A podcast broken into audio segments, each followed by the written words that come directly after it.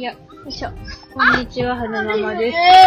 5歳の男性の男の子と、小学校2年生の女の子を育てています。今日は2023年2月7日。えっと、火曜日の朝撮ってるんですが、今日ははるくんのリハビリの日で OT を受けてきました。OT っていうのは、指先の訓練ですね。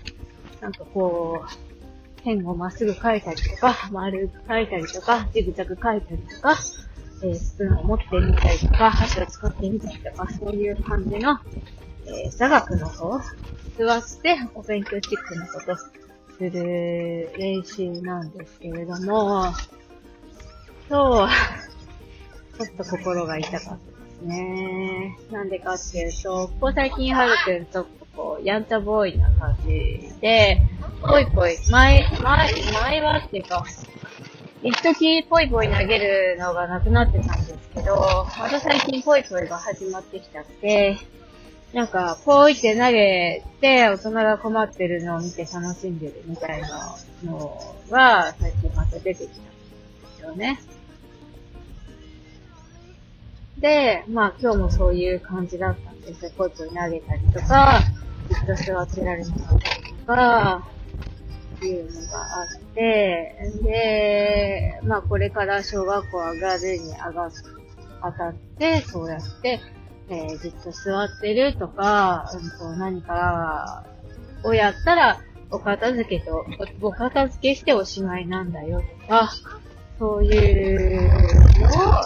なんか落ちた？していけるようになったらいいなぁ、いいですね、みたいな話を、えー、先生からあって、なんかその、ちょっとね、責任を感じてしまったっていうか、あー私が甘やかしすぎたからなのかなみたいな感じで少し凹んでしまってるんですけれども、別にね、先生は私のことを責めるつもりでそういうようなこと言ったわけじゃない。けれども、やっぱちょっとね、凹んでしまったよね。ああ、そっか、はく、鏡が落ちてるね。まあ、いっか、後で拾うよ。そう、そうなん。ここにな、DVD も落ちてるね。よいしょ。あつこちゃんも落ちてた。なんか、ここ最近古典ラ、はいはい古典ラジオで、あの、障害者の歴史についてやってたので、で、障害者の歴史の話の中で、ヘレン・ケラーのこととか、サリバン先生の話が出てきたので、あの、過去にや、お話ししてたってことだったので、ちょっと遡って、検索して、き、見てみたんですよ、YouTube の方で。そしたら、なんかその、目が見えない、耳が聞こえないヘレン・ケラー。で、なんだろうな、サリバン先生が来る前は、もう本当に手がつけられなくて、自分の意志が伝わらなくて暴れ狂うみたいな、本当だ、障害児みたいな感じの子だったのが、サリバン先生が来てくださったことによって、えー落ち着いて椅子に座ってられるようになり、うん、あげ、あげくの果てには、の言葉じゃなくおかしいですかね。なんて言ったら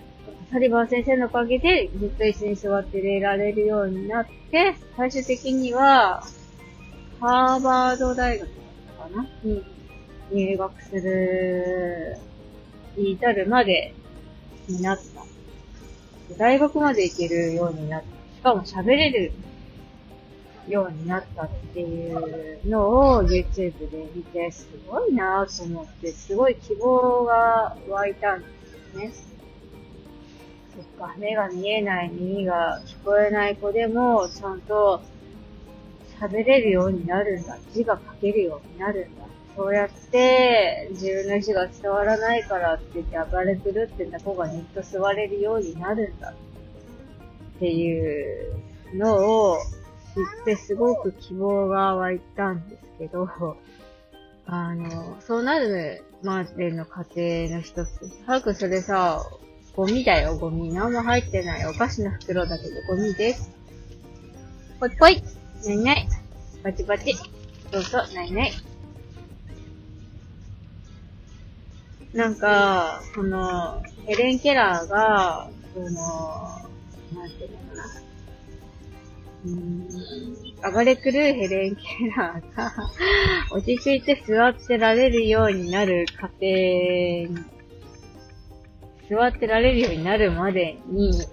どんなことをしてたかっていうのは、まあ、ご存知の方は結構多いと思うんですけれども、結構ね、スパルタだったんですよね、サリバン先生が。あの、すごく甘やかされて育ってたヘレン・ケラーなので、まあ、親の方も目が見えない、耳が聞こえないから、もうこの子はしょうがないよね、みたいな感じのところもあったでしょうし、その自分の、その、自我がね、だんだん成長すると芽生えてくるじゃないですか。でも、喋れないし、目が見えないから、自分の意志が伝えられない、伝わらない、イライラする。で、暴れくる、みたいな感じだったらしいんですけど、そこを、サリバン先生がスパルタ的に、あの、なんな、ご飯食べるときに、ちょっと座ってられないヘレン・ケラーを、ぐいっと捕まえて一緒に座らせるとか、スプーンとフォークを使って食べてほしいんだけど、ヘレン・ケラーがスプーンを投げて、手づかみで食べようとするのを、スプーンを拾ってきて、ぐいっと手で持たせて食べさせるとか、そういうスパルタ的なことを繰り返していって、